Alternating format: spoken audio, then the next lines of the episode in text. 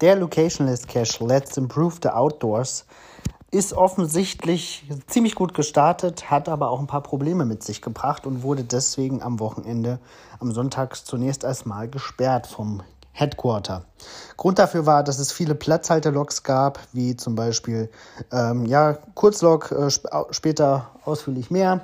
Sowas passiert ja dann immer nicht. Und es wurden auch ganz wenige Bilder mit dazu hochgeladen.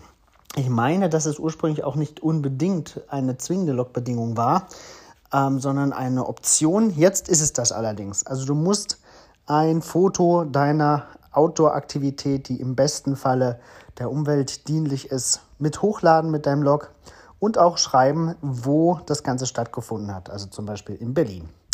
Äh, der Geocache ist wieder freigeschaltet, man kann ihn wieder loggen. Ich würde auch dafür plädieren, dass man da keine Fake-Logs macht, sondern wirklich was Gutes tut. Jetzt ist es vielleicht ein bisschen schwierig mit dem Schnee, man findet vielleicht nicht so viel Müll, aber man kann ja auch für die Nachbarn mal Schnee schippen. Wäre vielleicht auch eine Idee, für seine Mitmenschen was zu tun.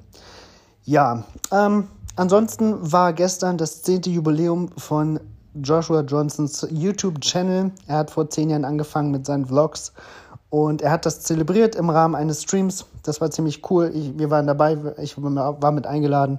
Wir haben uns äh, unsere zwei Lieblingsvideos angeguckt. Hat sehr viel Spaß gemacht, wir haben viel gelacht. Das könnt ihr euch anschauen. Ich verlinke euch das in den Show Notes. Ich wünsche euch eine schöne Woche. Bis bald im Wald.